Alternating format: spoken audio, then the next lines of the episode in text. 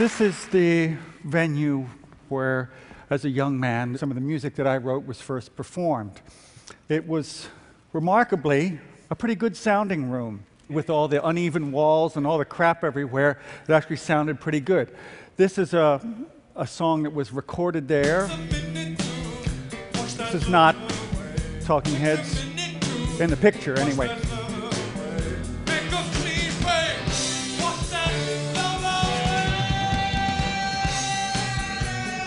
So, the nature of the room meant that words could be understood. The lyrics of the songs could be pretty much understood. The sound system was kind of decent. And there wasn't a lot of reverberation in the room, so the uh, rhythms could be pretty intact too, pretty concise. Other places around the country had similar rooms. This is Tootsie's Orchid Lounge in Nashville. The music was in some ways different, but in structure and form, very much the same. The clientele behavior was very much the same, too. and so the bands at Tootsie's or at CBGB's had to play loud enough to, uh, the volume had to be loud enough to overcome people falling down, shouting out, and doing whatever else they were doing. Since then, I've played other places that are much nicer. I've played uh, the Disney Hall here and Carnegie Hall and places like that, and it's been very exciting, but I also noticed that sometimes the music that I had written or was writing at the time didn't sound all that great in some of those halls. We managed, but sometimes those halls didn't seem exactly suited to the music I was making or had made. So I asked myself, do I write stuff for specific rooms? Do I have a, a, a, place, a venue in mind when I write? Is that a kind of model for creativity? Do we all make things with a venue, a context in mind? Okay, Africa.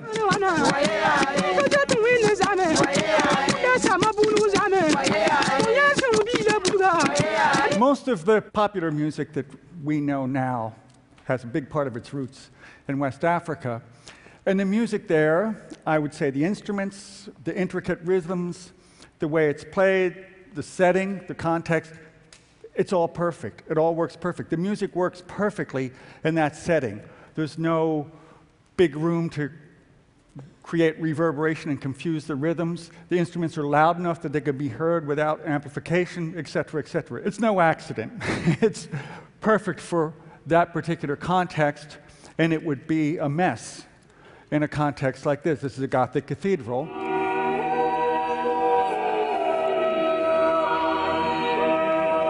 In a Gothic cathedral, this kind of music is perfect. It doesn't change key, the notes are long, there's almost no rhythm whatsoever. And the room flatters the music, it actually improves it.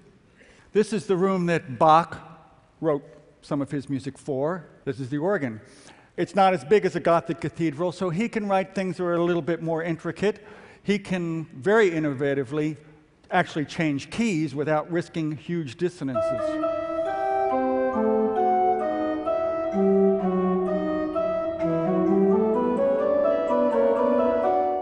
This is a little bit later. This is the kinds of rooms that Mozart wrote. I think we're in like 1770, somewhere around there. They're smaller, even less reverberant, so he can write really frilly music that's very intricate, and the it works. It fits the room perfectly. This is La Scala. It's around the same time, I think it was built around 1776. People in the audience in these opera houses, when they were built, they used to yell out to one another. They used to eat, drink, and yell out to people on the stage, just like they do at CBGBs and places like that. If they liked an aria, they would holler and suggest that it be done again as an encore, not at the end of the show, but immediately. and, well, that's, that was an opera uh, experience. This is the opera house that Wagner built for himself. And the size of the room is not that big. It's smaller than this. But, well, Wagner made an innovation. He wanted a bigger band, he wanted a little more bombast, so he increased the size of the orchestra pit so he could get more low end instruments in there.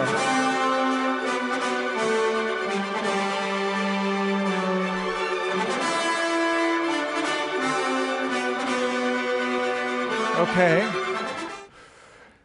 This is Carnegie Hall. Obviously, this kind of thing became popular. The halls got bigger. Carnegie Hall is fair size, it's larger than some of the other symphony halls, and they're a lot more reverberant than La Scala.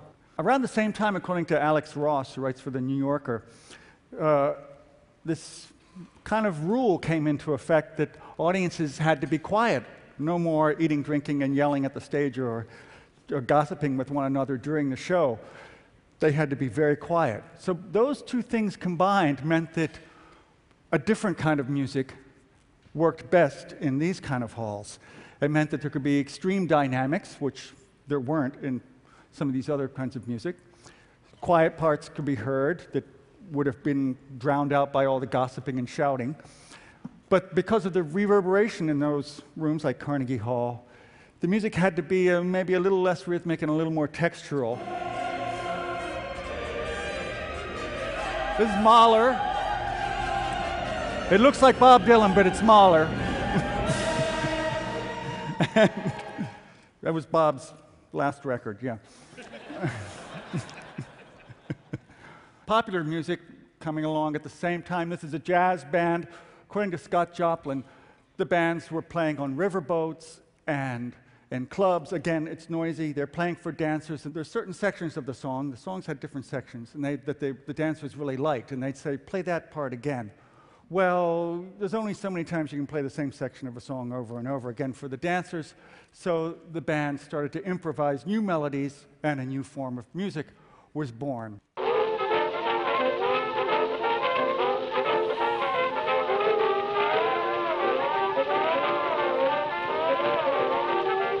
Played mainly in, in small rooms. People are dancing, shouting, and drinking, so the music has to be loud enough to be heard above that. Same thing goes true for, okay, that's beginning of the century, for the whole 20th century popular music, whether it's rock or Latin music or whatever, it doesn't really change that much. It changes about a third of the way into the 20th century when this became one of the primary venues for music and this was one way that the music got there. Microphones enabled singers, in particular, and musicians and composers to completely change the kind of music that they were writing. So far, a lot of the stuff that was on the radio is, is live music, but singers like Frank Sinatra could use the mic and do things that they could never do without a microphone. Other singers after him went even further. My funny Valentine, sweet. This is Chet Baker, and this kind of thing would have been impossible without a microphone, would have been impossible without recorded music as well. And he's singing right into your ear, he's whispering into your ear. The effect is just electric. It's like the guy is sitting next to you, whispering who knows what into your ear. So, uh, at this point, music diverged. There's live music and there's recorded music. And they no longer have to be exactly the same. Now there's venues like this, a discotheque, and there's jukeboxes in bars, where you don't even need to have a band. There doesn't need to be any live performing musicians whatsoever. And the sound systems are good. People began to make music specifically for discos and for those sound systems. And as with jazz, the dancers liked certain sections more than they did others. So the early hip hop guys would loop certain sections. I am Wonder Mike, and I like to say hello. And uh, the white, the red, and the brown, the purple, and yellow. But first, I gotta. The MC would improvise lyrics in the same way that the jazz players would improvise melodies, and another new form of music was born. Live performance, when it was incredibly successful, ended up in what is probably acoustically the worst sounding venues on the planet sports stadiums, basketball arenas, and hockey arenas. musicians who ended up there did the best they could. They wrote what is now called arena rock, which is medium speed ballads.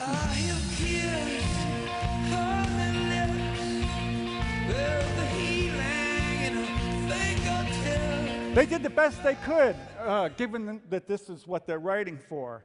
The tempos are medium. It sounds big. It's more a social situation than a musical situation. And in some ways, the music that they're writing for this place works perfectly. So there's more new venues. One of the new ones is the automobile. I grew up with a radio in a car, but now that's evolved into something else. The car is a whole venue.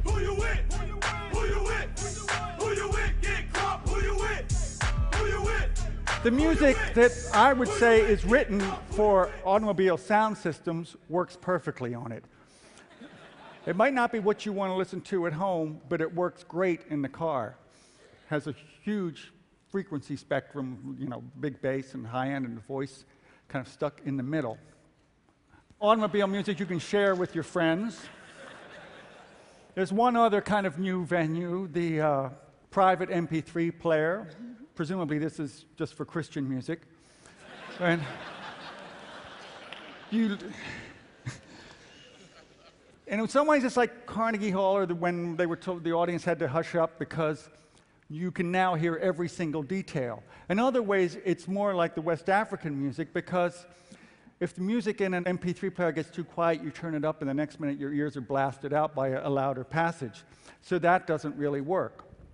I think pop music mainly that's written today to some extent is written for these kind of players, for this kind of personal experience where you can hear extreme detail, but the dynamic doesn't change that much. So I asked myself, okay, is this a, a model for creation, this adaptation that we do? Um, and does it happen anywhere else? Well, according to David Attenborough and some other people, birds do it too. That uh, the birds in the canopy where the foliage is dense, uh, their calls tend to be high pitched, short, and repetitive. And the birds on the floor tend to have lower pitched calls so that they don't get distorted when they bounce off the forest floor. And birds like this savanna sparrow, they tend to have a buzzing type call. And it turns out that a sound like this is the most energy efficient and practical way to transmit their call across the fields and savannas. Other birds, like this tanager, have adapted within the same species. The tanager on the east coast of the United States, where the forests are a little denser, has one kind of call, and the tanager on the other side, on the west, has a different kind of call.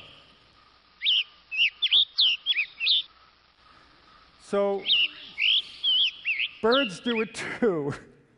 And I thought, well, if this is a model for creation, if we make music primarily, the form at least, to fit these contexts, and if we make art to fit gallery walls and museum walls, and if we write software to fit existing operating systems, is, is that how it works? Uh, yeah, I think it's, it's evolutionary, it's adaptive, but the pleasure and the passion and the joy is still there. Um, this is a reverse view of things from the kind of traditional romantic view. The romantic view is that first comes the passion, and then the outpouring of emotion, and then somehow it gets shaped into something. And I'm saying, well, mm, the passion is still there, but the vessel that it's going to be injected into and poured into, that is instinctively and intuitively created first. We already know where that passion is going. Um, but this conflict of, of, views is kind of interesting. The writer, uh, Thomas Frank, says that this might be a kind of explanation why some voters vote against their best interests. That voters, like a lot of us, assume that if they hear something that sounds like it's sincere, that it's coming from the gut, that it's passionate, that it's more authentic. and they'll vote for that. So that if somebody can fake sincerity, if they can fake passion, they stand a better chance of being selected in that way, which seems a little dangerous. Um, I'm saying the two, the passion, the joy, are not mutually exclusive. Maybe what the world needs now is for us to realize that we are like the birds. We adapt, we sing, and like the birds, the joy is still there even though we have changed what we do to fit the context. Thank you very much.